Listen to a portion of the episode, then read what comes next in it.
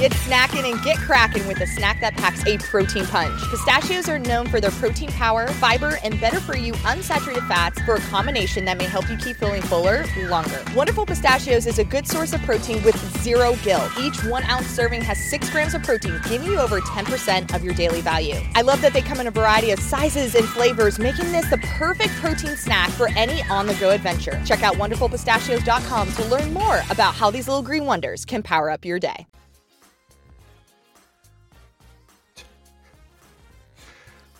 We are back. This is the FloTrack podcast. It's Friday afternoon here in the United States. Thanks everybody for joining. I'm Kevin. He is Gordon. The email address flotrackpodcast at gmail.com. You can subscribe to the podcast on our YouTube channel, FloTrack Podcast. This is the Brussels recap pod, aka Gordon finally got something right and needed a tweet about it. Welcome everybody. Hey, Diamond League regular season is com- is officially complete. We now just have the Diamond League finals, which will be um, next week. I guess when are they? Uh, Yeah, yeah, next week. Next, Next weekend, week. um, September 8th and 9th in Zurich, in Germany.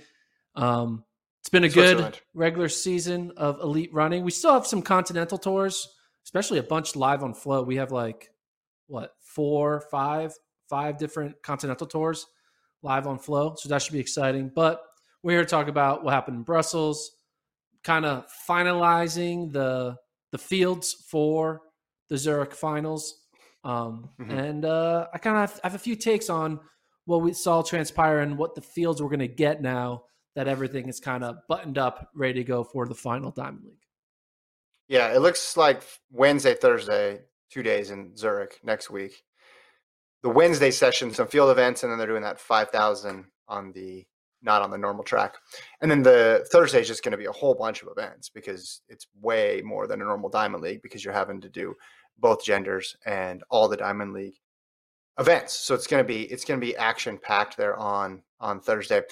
Yeah, why don't we start first with the with the 200, which was headlining this meet, even though it did not necessarily have the fastest woman in the world in Elaine Thompson Herah. Still had a good field, as we talked about in the preview show. You still had Christina Mboma, Shericka Jackson, Dina Asher Smith, and of course, Sha'Carri Richardson. And as we expected, it came down to a battle between Mboma and Jackson Gordon, with Mboma doing her patented final 100, final 75 huge push at the end to to catch Jackson and win in 2184 to Jackson's 2195.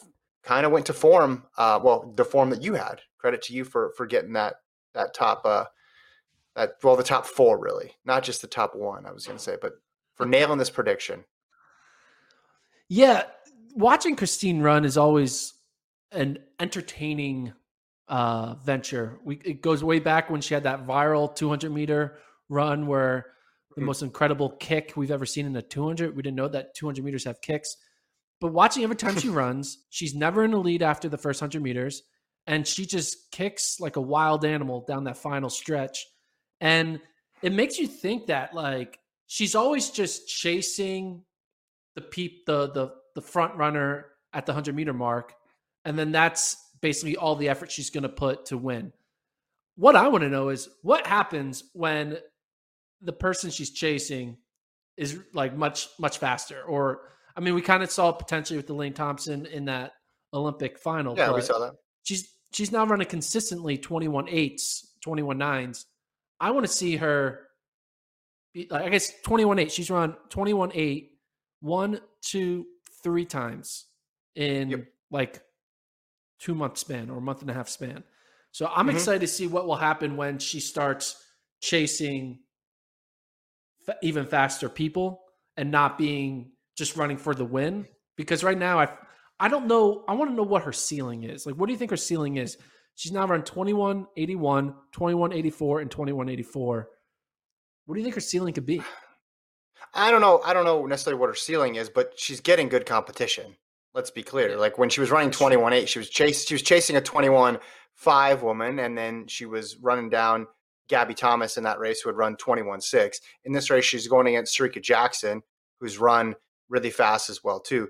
She's competing in the right era, not necessarily to win, but to employ this strategy to do the exact thing that you're talking about, where you have people that you're gunning for in that last in that last hundred. The main thing is age and relative inexperience. She's so young; she's still new at this. I think the improvement's going to come less from having people to chase, although that seems to be a given just this, with the, how good this era is, and more just the experience. And then if we get another year where Thompson Herah is running like we know she's capable of, so she's putting the marker down at 21.5, then we're going to see. I just wonder if she can can she minimize that gap that first 100. You know who it reminds me of to a to a certain extent is men's side of things, NCAA.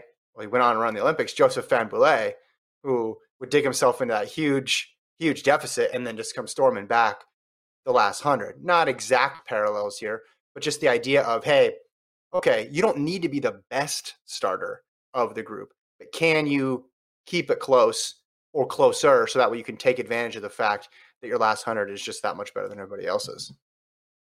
Yeah, it's a good comparison. Seeing seeing what Joseph Fahnbulleh did for Florida, I think he'll probably be back. I think he'll be back. He'll probably be back next year, right? Well, he's a sophomore. I don't think he's going pro yet. We'll see. No idea. I'm sure Coach, Coach Holloway is going to make sure. Hopefully, he stays. He doesn't want to lose, lose Grant and Fahnbulleh in back to back seasons. That won't be too good. Uh, but I'm sure he'll. He probably has like ten other guys who are ready to step up. Back on track to the women's 200. Um, Shericka Jackson. Yep. I thought that she would give more of a challenge to Christine in this race. I feel like she has more than what she ran here. She still ran well. Like she still ran 21.95. Like it's mm-hmm. no joke. Every time you break 22, it's a no joke race. But seeing the way she was running, you know, especially in the 400 and the 100, she's kind of, you know, we kind of compare her a little bit to Fred Kerley. We're waiting for her to have, I mean, she already has had it. She's running 21 8 this season. But I feel like she has the ability to be able to throw down a 21 7 or a 21 6. Maybe she's sa- saving it for the Diamond League final. But I think because we didn't get to see her in the Olympic final because of her pulling yep. up in the semis, I'm just waiting first for round. Shericka to, or yeah, first round. I'm just waiting for Shericka to have her like her big moment in running a fast 21, 7, 6, or 5. Sure. Sure. Well, 21 fives are rare.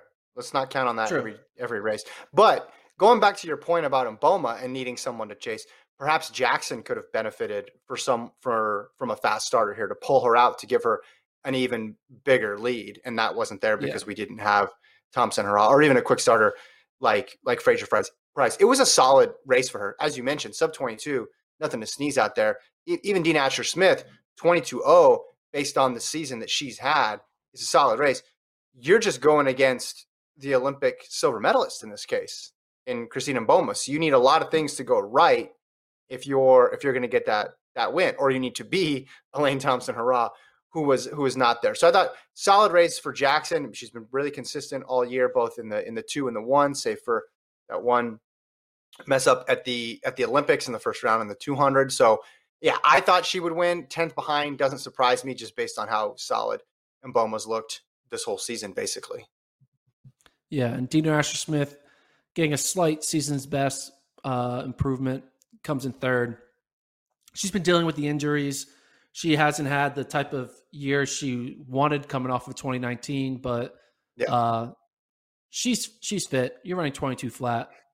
That's that should be good, and I'm sure we'll we'll talk about this later on. I mean, it'll be interesting to see what she does the rest of her season with only a few races left. Um, but the mm. women's 200 is looking pretty thin. Um, last time I checked, as we'll talk about in a few minutes, based off of who actually is going to be in the the Diamond League 200 meter final. But mm. ultimately, this race was the second time, the the first time we get to see Sha'Carri Richardson on the track after some will say humiliating performance she had in Prefontaine. Um, it may be humiliating, but it also was very controversial. Everything the, from the post race, the pre race to the performance. When Sha'Carri Richardson runs track and field, people watch. People watched here. She gets fourth. I thought she would get fourth. I predicted she would get fourth. Um, but let's go through a little timeline for Sha'Carri. So after she finished ninth in pre and had the crazy post race interview, she did eventually tweet the only way up from ninth. The only way from ninth is up. And uh, she kind of held on to that mantra as if we kind of, on the start line, she put up nine fingers to say, hey, mm-hmm. this is my new brand. The only way up is ninth. Really, what she was mm-hmm. showing was, I'm going to finish fourth and giving you a high five at the same time. That's what she was doing. It was like fourth place, high five, right? So that's what she was really predicting, not interesting ninth from pre. Uh, she was all over her, you know, Instagram doing a thing. After she finished ninth, she tweeted out "feeling delicious," which I don't know what that means. That the feeling. Wait, was that today? Delicious. This is today. Oh, I don't know. How does one nine. feel? De- how does one feel Listen, delicious? You skipped a key part can... on the timeline of today, which is those of us who listen to the Drake album, the release at midnight. Sha'Carri got name checked on the Drake album, so all that happened within this 24 hour span as well too. That's pretty big. First name basis now. That is true. I, I woke so, up and her, she was trending on Twitter, and I said, "Oh no, oh no, oh no, oh no, what happened? What happened? What happened? What happened? It was right there in that right column on Twitter. And then I clicked on it, and it's just because Drake mentioned her in his album that went up at midnight last night. Um, we'll have to have Think Justin Knight, the foremost Drake fan of anybody in the track and field world, come on and give an evaluation of the of the album. I just thought it was it was just interesting. She's first name basis now because he said Sha'Carri in the song. She's in the same category now as Jay Z. Jay Z was in bo- on both the Kanye album and the Drake album. People making a joke about that. And now Sha'Carri can be like, hey, I'm name dropped by Drake, but I'm also in Kanye promotional for headphones or mm-hmm. whatever. And there that go, that whole thing. Who who else can finish fourth in a Diamond League and at the same day be like in the relevancy of uh, Drake and Kanye? I mean, I knew she was going to finish fourth this tweet. Someone tweeted this out. I don't know who did it, but someone who owns the FloTrack Twitter password Stop. tweeted out uh, Gordon's prediction of finishing fourth. Um, but regardless of all the outside noise of her Prefontaine, the ban, all this stuff, this is what we thought. You thought she'd get third or fourth. She went 22.45, so she was very far away from the other elite athletes. What is your uh, kind of read on Sha'Carri as the athlete, the 200 meter, 100 meter runner, now going forward? Now that the Prefontaine race is is done, now her mm-hmm. next latest race is 22:45. Mm-hmm. Well, she did say the only way she has to go is up from ninth, which was true. Like this was a better race objectively than what happened at the the Prefontaine Classic. I think we tend to lump the one and two together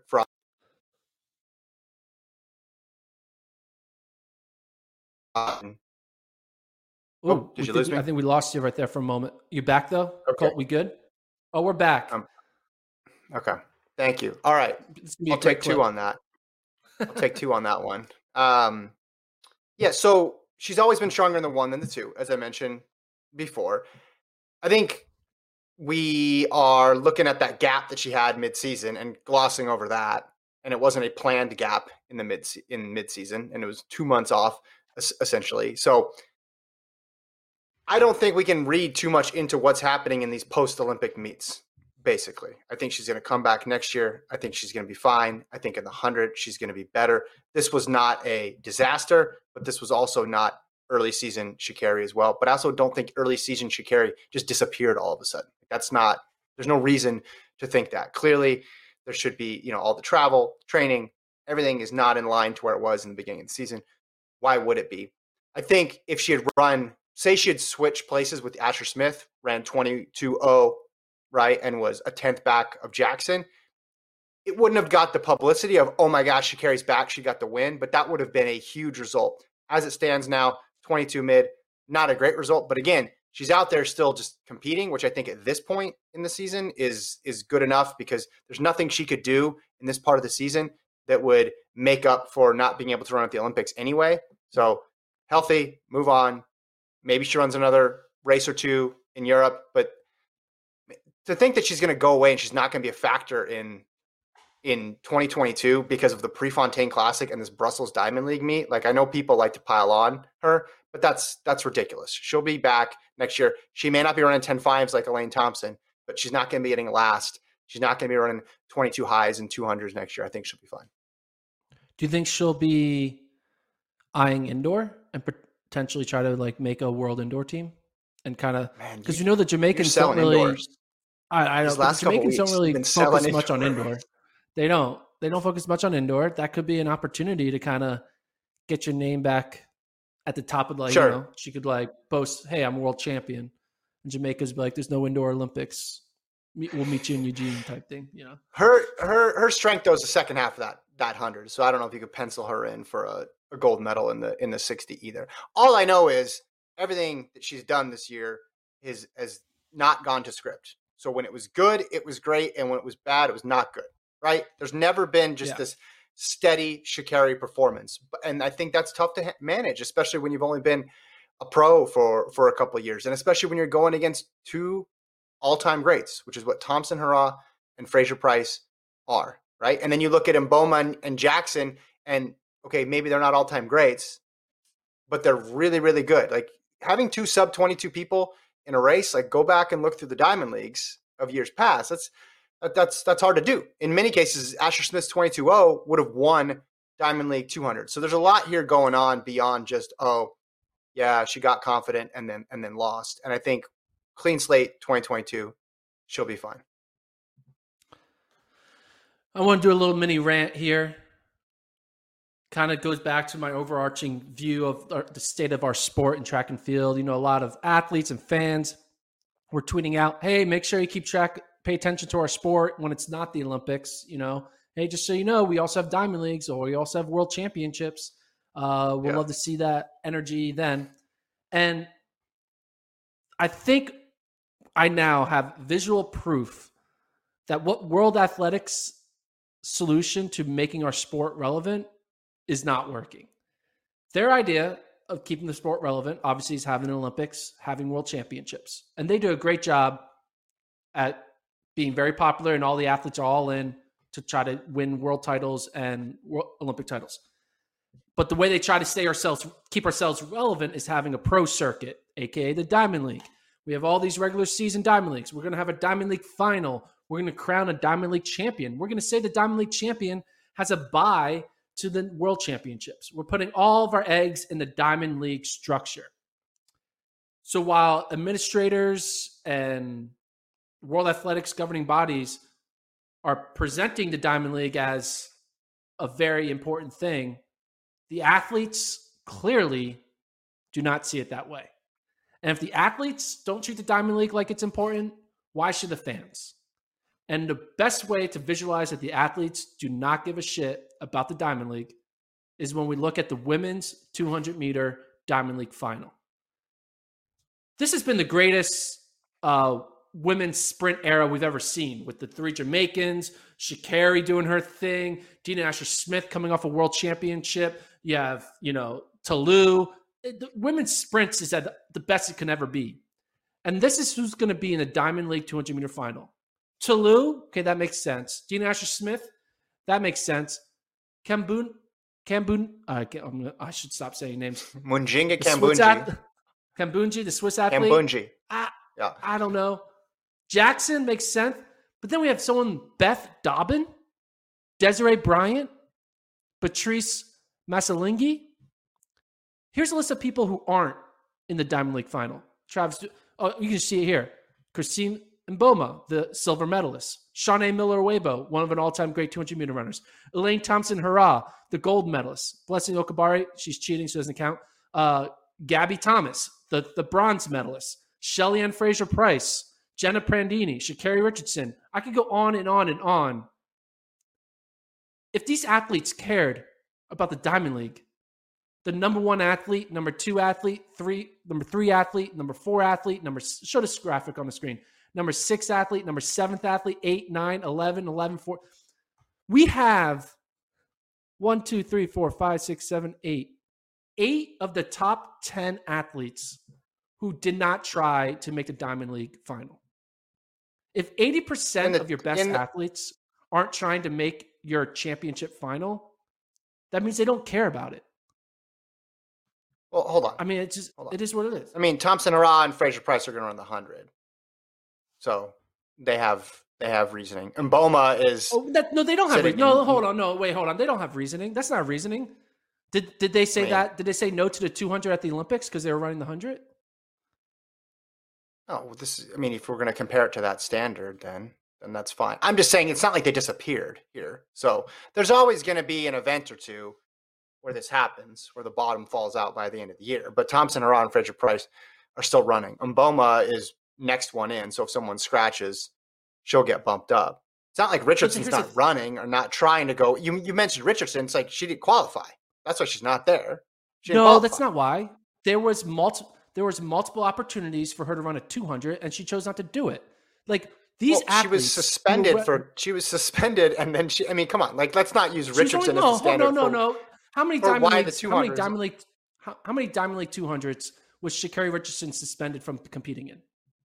Right. None. But what I'm but what I'm None. saying is that's not that's not the best standard to to, to use when when judging this event. I'm not saying it's star studded No, by any means, is- but The standard is someone named I, I spelled the name wrong in this graphic. Beth Dobbin, who's the 52nd fastest 200 meter runner in the, in the world, finds a way to get in because all the best athletes are like, nah, I don't want to do the 200 in this city. I don't want to do the 200 in that city. I'm all focused on something else.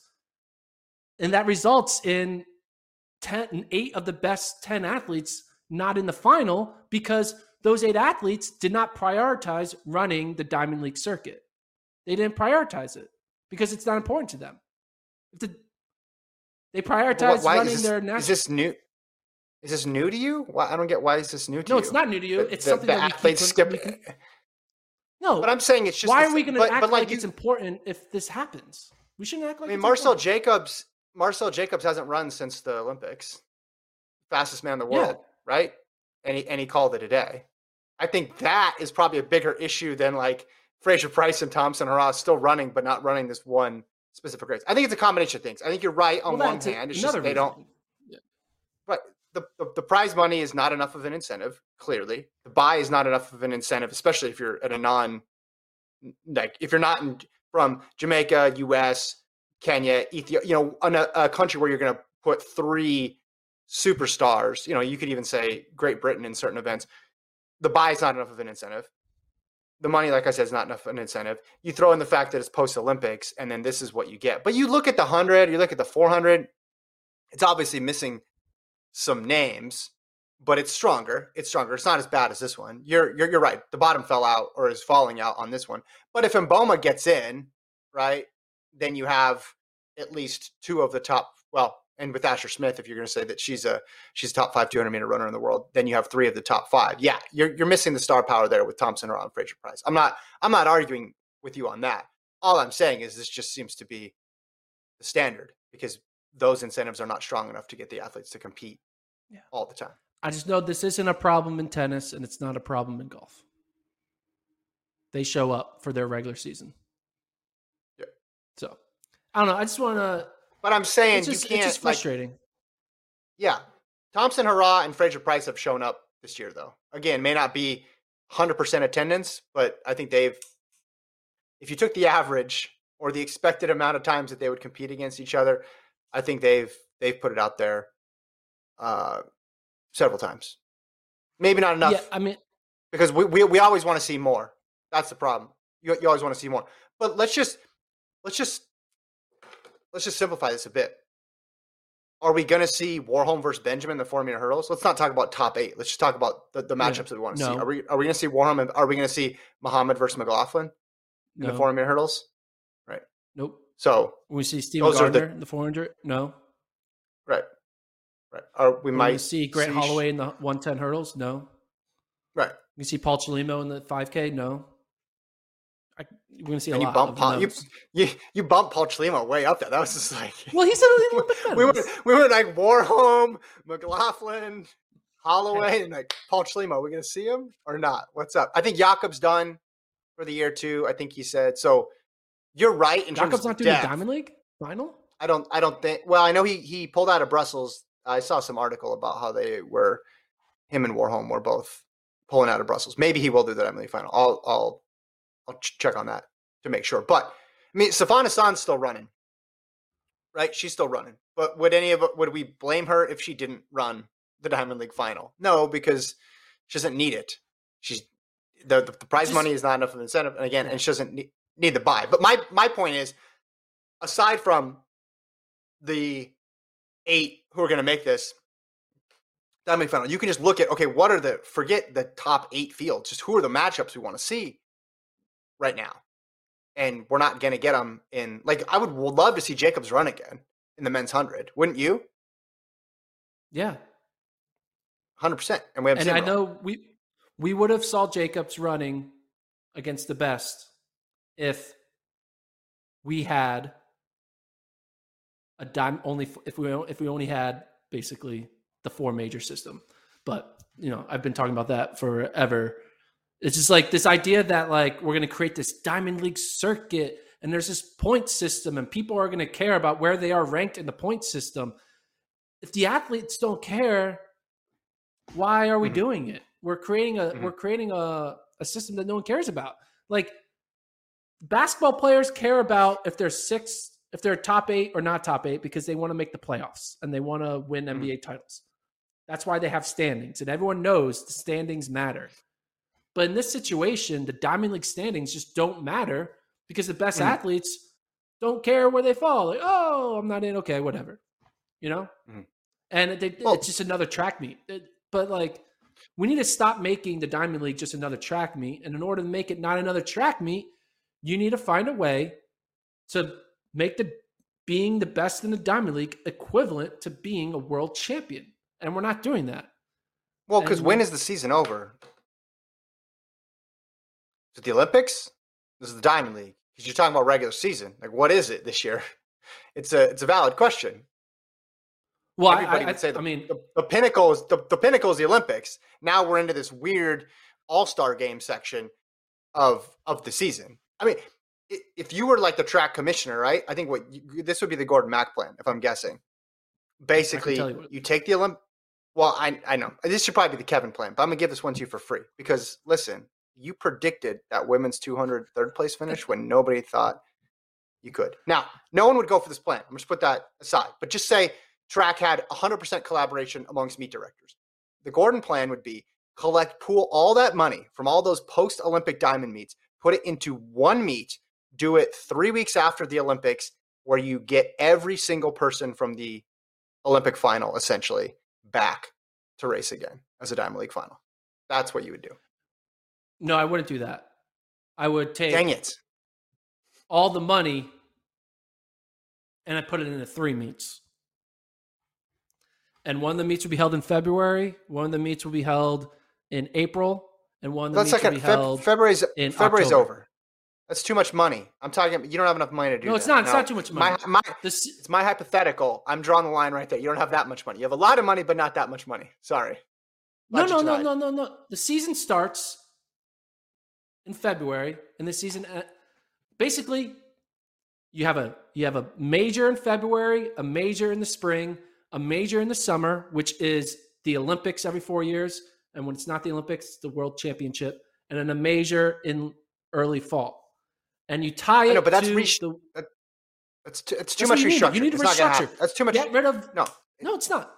You have It's it. In, you know where you do it. You do it in Tokyo in February. You tie it to the Tokyo Marathon. You do it in London in April, and you tie it to the London Marathon. You do it at whatever the circular rotation of wherever World Championships or Olympics in the summer, and then you do it in Berlin for the with the Berlin Marathon. Boom. Yeah, but And that's then you just go. man, that's a that's a that's much too. like. I'm not disagreeing with it, but I'm saying that's way too much upheaval. Mine is upheaval, but it's a minimal level of upheaval to where you can see it actually happen. Where it's like, Think- why why pro, why prolong the inevitable of all these meets where you have three stars at this one and two stars at that one and five stars over here? Just get them all together. Let's just do one more showcase post Olympics. Put all the money and and prestige into it, which is what Zurich is supposed to be. But by the time we get to it, I think we've lost a lot of people along the way. And I like qualifying for it, but that you see the downside of that as well too. We got to keep moving though here. We got to keep going. Okay. because we got other races to talk about. Men's hundred. Tell you, man. Your opinion. 100. Men's hundred. Fred, Fred Kerley, Kerley nine ninety four. has Fred Kerley has officially, in my opinion, I mean he's already been doing this, but he has now passed a consistency test. You know, where day in and day out, you know, when Fred Kerley steps on the track against the best of the best, he's going to finish no worse than third, and he's going to be able to beat the best of the best. And him beating here Bromell in this race, I thought just showed the consistency. You have some a bunch of nine eight guys. The Ferdinand Omanyala of Kenya, the Mhm. Akani Simbine of South Africa, Bromell, Mhm. Norman for that matter. There's a bunch of people who are nine eight guys, and he's like, I'm gonna be consistent. I don't need to run nine eight, but I'm gonna be better than all of you. And he runs nine ninety four. I think we were talking about who should be the 100 meter favorite going into next year. I think I'm now willing to say that Fred Kerley is the 100 meter favorite. I think Fred Kerley has a reason. You have a reason to pick Fred Kerley over Coleman because Coleman's going to be rusty. You have a reason to pick Fred Kerley over over Jacobs because Jacobs, you could argue, is a, a flash in the pan, hasn't showed the consistency. There's a reason you can pick him over Noah Lyles because Noah Lyles hasn't been able to show you can do it in the hundred. There's a reason you can pick him over Trayvon Bromell now because he's now consistently consistently beating Trayvon Bromell ever since the U.S. trials. All of the people who have a say to say that Bromell, Jacobs, Coleman, and Lyles and DeGrasse, those five, I feel like you now have a legitimate argument to say, nah, Kerley, nah, Kerley, not Kerley, pick Kerley. Um, and it wasn't like that even in June when he was Mhm. finishing third at the Olympic trials. Yeah. Remember, he was third at Olympic trials. He wasn't second or almost winning, third. So the viewpoint of Fred Kerley was like, yeah, he can, he can gamer, he can find a way to make it. But now it's like, no, he's just straight up. I'll pick him over Bromell. I'll pick him over Baker. I'll pick him over Coleman next year over Lyles. So Mhm. he's officially in my mind. He, I, I'm I'm now like he's not a 400 meter runner to me anymore. He need to- today he, he's he's not 400 meter runner. He needs to. I'm gonna now. He's just, he's just straight up 100 meter runner, and he's the best in the world, and that's what I think. I mean, The he can be a 400 part of- meter runner if he if he tries doing it, but uh, Yeah. maybe he'll surprise us and it'll be a shock again. But right now, he's just the best 100 meter runner in the world. Yeah, first man to ever have the Diamond League wins in the one, two, and the four. The part that impressed me was just he came in as the favorite and was still able to to prevail. It was one thing to do it under the radar, but having a little bit of expectations and weight on your shoulder and going in and still being able to get a good race out of it was was mighty impressive. And I think everybody's now taking note, if they haven't already, at just the versatility and what he decides to do next year is going to be really fun fun to watch. What did you think of second and third place in that race, Bromell and Norman? You know, I'm sure they Norman. You could kind of be like, all right, because Norman hasn't really trained for the hundred the way Kerley has. So every time Yeah. Norman just runs decent in the hundred, it's kind of more just like an icing on his resume because he's not trying to be be the fastest hundred meter runner in the world. He's trying to get back to being one of the best 400 meter runners in the world. That he's not there yet anymore. Uh, so Norman, I give him an A for his performance. For Bromell, I'd probably give a B minus because you know Bromell. We just think about the Bromell we saw in in in April and in May and in June. Mhm. You could not imagine this scenario, and that's what makes Fred Kerley's win so much more impressive. It's because he's taken over a mantle that you thought just Bromell had on lock. Because Bromell Mhm. had the experience, he was running consistently. He had never lost a race in like 10 straight races. Like, look at that. If you look at this graphic of Bromell, look at all the ones first, first, first, first, first, first, first, first. And then all of a sudden, after Olympic trials, you know, he gets fifth at Monaco. You're like, ooh, that's weird. And then ever since then, fifth, you got that first randomly, but fifth, fourth, third, fourth, second. So that consistency kind of just went out the door.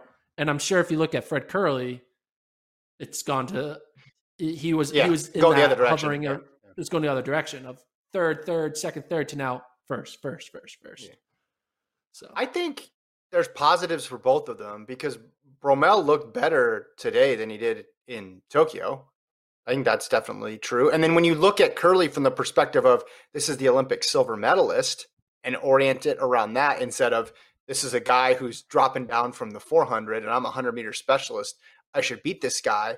You can kind of downplay your your effort, but Bromell, the start looked better. That back half doesn't look like it did early in the season. I don't I don't know if that's going to change or if that can change, but I think he looked a lot better than he did in in in Tokyo. And then for Norman again, so I'm looking at Norman like a 400 meter runner, and a 400 meter runner just finished four 100s behind the Olympic 100 meter silver medalist. Again, take the names out of it. That's a pretty impressive feat, isn't it? If if you if you told him that true. going in, hey hey, postseason you're going to run within a lean of the person who wins silver in in the Olympic. Like imagine if that was Lyles, right, or a Coleman, Yeah. or a DeGrasse.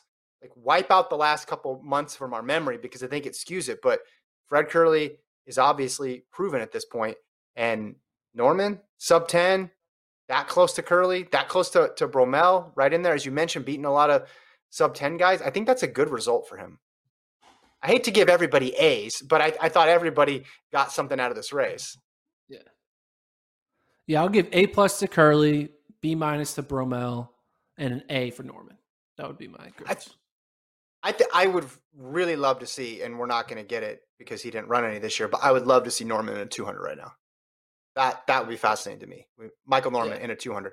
As it stands right now, I think he's the first man out in the quarter, but he's in in the 100 for the Diamond League final.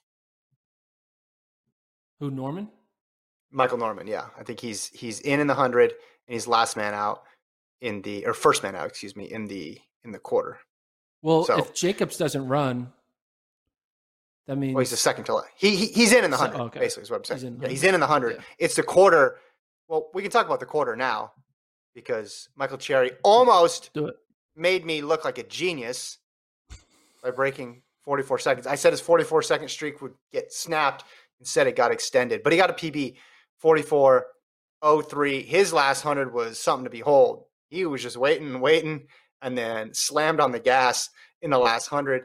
He just keeps improving, keeps improving. So I'm going to double down. I'm going to say he does lose his sub 44 streak at the next meet. Diamond League final. That's where we're going to see Michael Cherry sub 44. 43 is coming. Yep. Tweet it out sooner than later. Uh, I agree with you. I'm gonna. I'll ride you to with this. He's definitely gonna run 43 seconds in that Diamond League final. And with no Steven Gardiner, you got to think that he could win. And if he wins, you know, all the 400 meter runners in the U.S. celebrate because he gets taken off of the list of people you have to beat at the U.S. championships in 2022. Mhm. Because if you were to win a Diamond League, he gets a bye.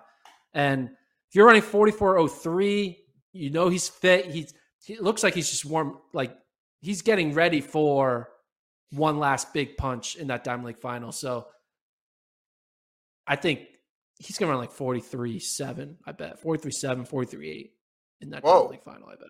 Okay. Yeah. Well, I talked about how he looked like he was moving through the the rounds with these different meets, and this was the this was the final, and the last one was the the semi. So I hope for his sake, he's got one more one more card left to play. Maybe the conditions will be a little bit better in Zurich, and he can do it. But as it stands, he runs his 44 second streak to 12, 12 races in a row In a row. where where he's run between 44 4403 and obviously sub uh sub 45 on the end. Yeah, he had one That's a- 45 high up there in at the USATF Grand Prix in Eugene at the end of April. And then now he's run off 12 in a row. And actually It's no, wait, what I said was yeah, so Rovereto was the first round. I guess this Brussels was the semi, so then Zurich's gonna be the final. Although he looked like he's putting everything into it that last hundred. It was uh it, it was a really, really good last um last push there. So that that 400 meter, if we could pull up the 400 meter Diamond League standings, I know we're going to dive into this more. Um, oh wait, hold on. Before we do that, you can go back, Travis. Sorry, my fault. I want to look at that all time list. So 4403, he sits 13th now on on the all time list, and if he wants to move up, got to get into that, that those 40 43 nines and maybe he can do it in this Zurich final. So we have the people, the folks that are qualified: Kirani, James, Zambrano, Lendore, Bonevacia, Makwala, Norwood, and Cherry. Remember, they only put seven in this because they don't want to give someone a bad lane. So they just so I don't know if Norman wants to run it. I'm assuming he doesn't. Otherwise, he would have run it today. But you're right. There's a lot at stake in this Diamond League final.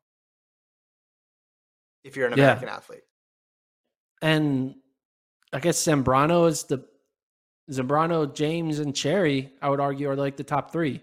I don't see Lendor or Bonevacia or Makwala winning this race, Norwood even for that matter. So it's gonna be like a three man race, and this is Cherry's basically. This is his U.S. trials. Win this race, and you're going to Worlds, and then he can kind of rest on his laurels laurels uh, throughout all of the spring of 2022.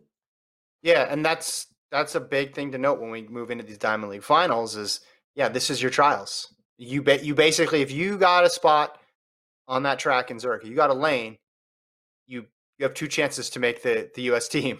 One happens to be in September of 2021 and the other one happens to be in the summer of 2022. But you, you you just did the math, right? I mean, yeah, he's got to win and not get third. But if you're looking at the people who could beat him, I mean, he looked good against Kirani today. I'm never going to count out Kirani. He's had a phenomenal career, continues to run really well. And Zambrano's solid, but Cherry's in the mix. Cherry's in the mix. So that making that team and all the bonuses that come with it and all the advantages of being able to plan your season accordingly are are going to be on the line there. I would be interested if Norman did squeak in if he would try to do it for that exact reason because he can't.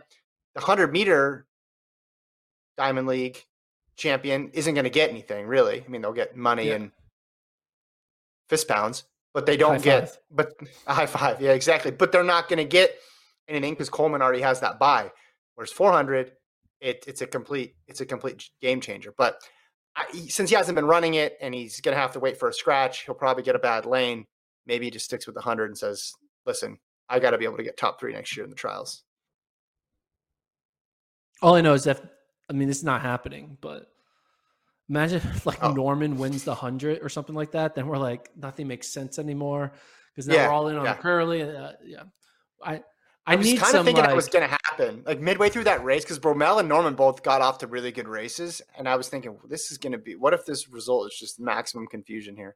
Yeah. So I like it when what we think is going to happen happens, because then it's like okay, things are making sense. So nothing's making we'll sense. We'll see. Uh, okay, there's two more races I want to talk about here. Uh, Sifan Hassan came up short in her bid to break her own world record in the miles. She ran 414, won by uh, six seconds. It was just a time trial, her versus the clock. Rabbits did a little bit of work, but it was all on Hassan's shoulder. It was just her and the pace lights out there. And just as the, was the case in the in the 5K record attempt, looked just like she ran out of gas, Gordon, because there's no doubt that she can run that quickly based on how fast she's run this year. But these time trials on top of the workload that she had in Tokyo just have to be taking a toll on her. Yeah, take a break, Sifan Hassan. Please just go home, get a nice book, lay down, watch some Netflix. I don't know. No, she has to like, run the Diamond League final. Otherwise, you're going to criticize her if she doesn't run the Diamond League final. You've pressured her. No, no, she's the one person who's like, all right, you can take a break. She's exempt. there are people who, who who who take a major off here or there. That's happening here at the U.S. Open. She could be that type of person, but everyone else mm-hmm. needs to go all in on these Diamond League finals. Yeah, I mean, I don't know what else to say about Sifan Hassan. The idea that hey, you need a PB now after doing your triple, you need a PB. She owns mm-hmm. three of the top five marks all time in the mile. It's insane it's just wild. Yeah. So Mbai was second, 421. Linden Hall third. Uh, Elise Cranny and Josette Norris were fifth and sixth, ahead of Spain's Esther Guerrero, who, if people listen to the preview podcast, came in with a PB of 528. Happy to report, Gordon, that Esther Guerrero took 66 seconds off of the world's most misleading personal best to lower it down there to to 422. So again, Hassan will get the headlines, but Esther Guerrero, solid work getting that PB. Keep it moving here. Yeah. Maybe maybe least, drop another another chunk of time next time. Good strategy. And she's on pace to be running like three minutes in a year or two. Yeah, it's gonna be wild.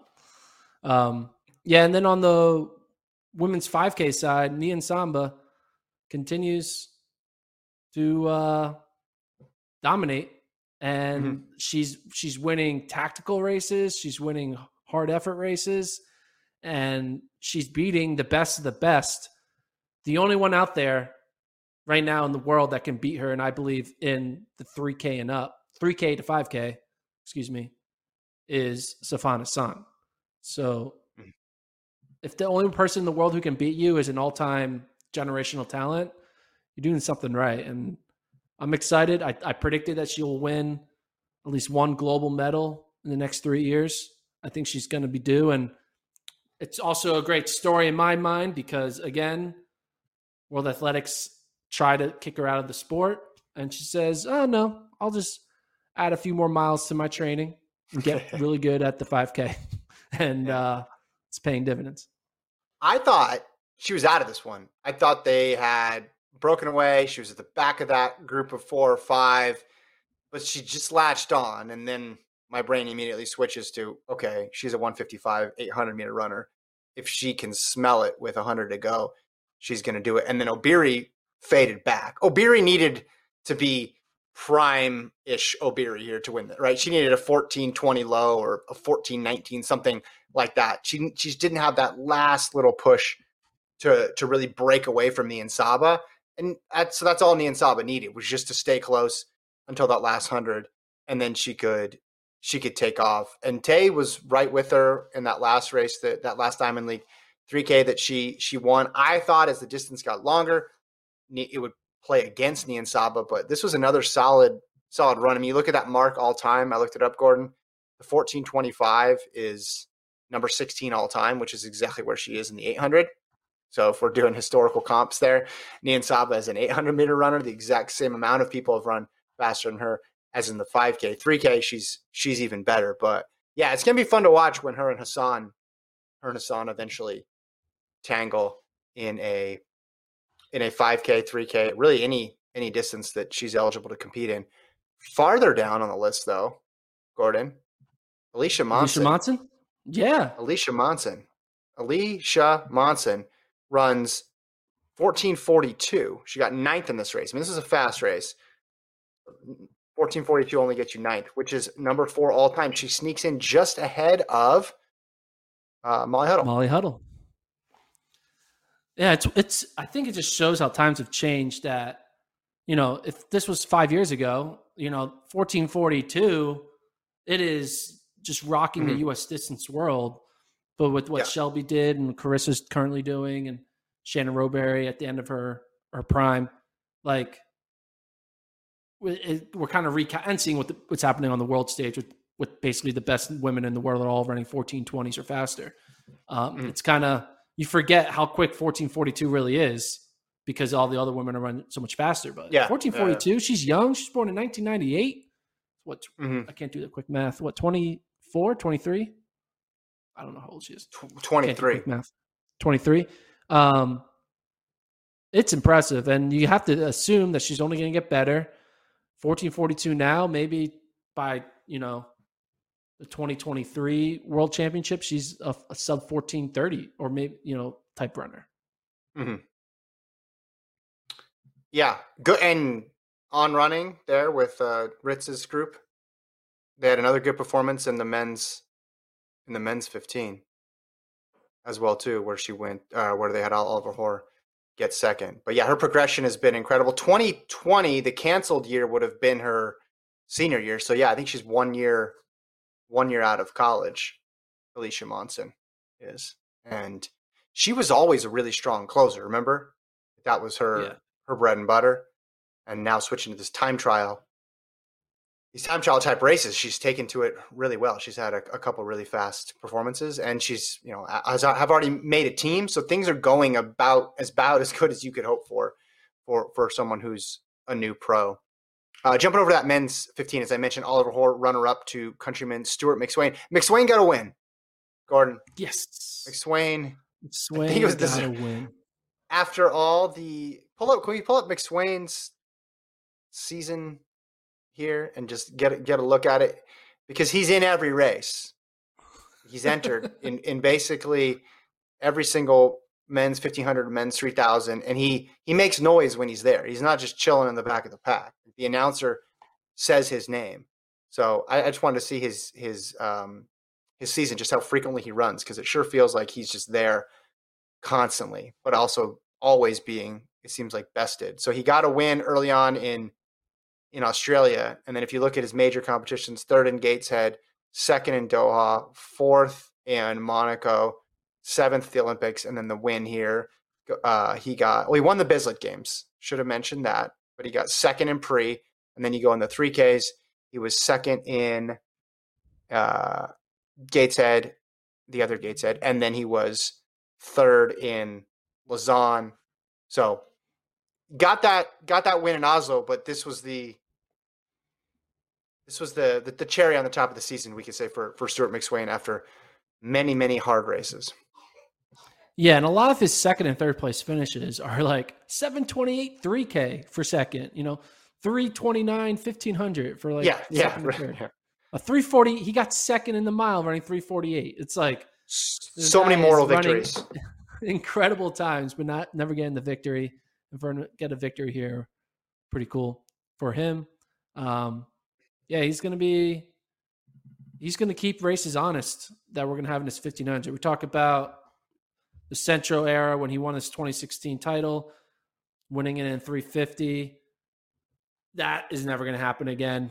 Obviously, with the, the emergence of Ingebrigtsen and Cherry, but also having mm-hmm. these other guys out there who are going to keep paces honest and make sure no matter what, we are running sub 350 mile pace or sub yeah. 332 1500 meter pace. Exactly. Exactly. All right, let's wrap it up here. Any other races that stood out to you? We had Natoya Goule win the 800, Dos Santos win the 4 meter hurdles, Mondo obviously won the pole vault, Visser in the high hurdles. No. Getting ready. Cross country season started. I'm excited about that. All right, we'll leave it there. That's it. we'll talk about that next week. No, we're gonna do full Zurich Diamond League. We're gonna break down all the fields. You're gonna yell at whichever ones aren't legit enough, like which yes. ones passed the Gordon test. That's Ooh, what we'll figure out. Should, you want to do? A, we'll do a little friendly wager, and we see if we can who can predict the most winners. Sure, that sounds good. That's what we'll do. I'll do that.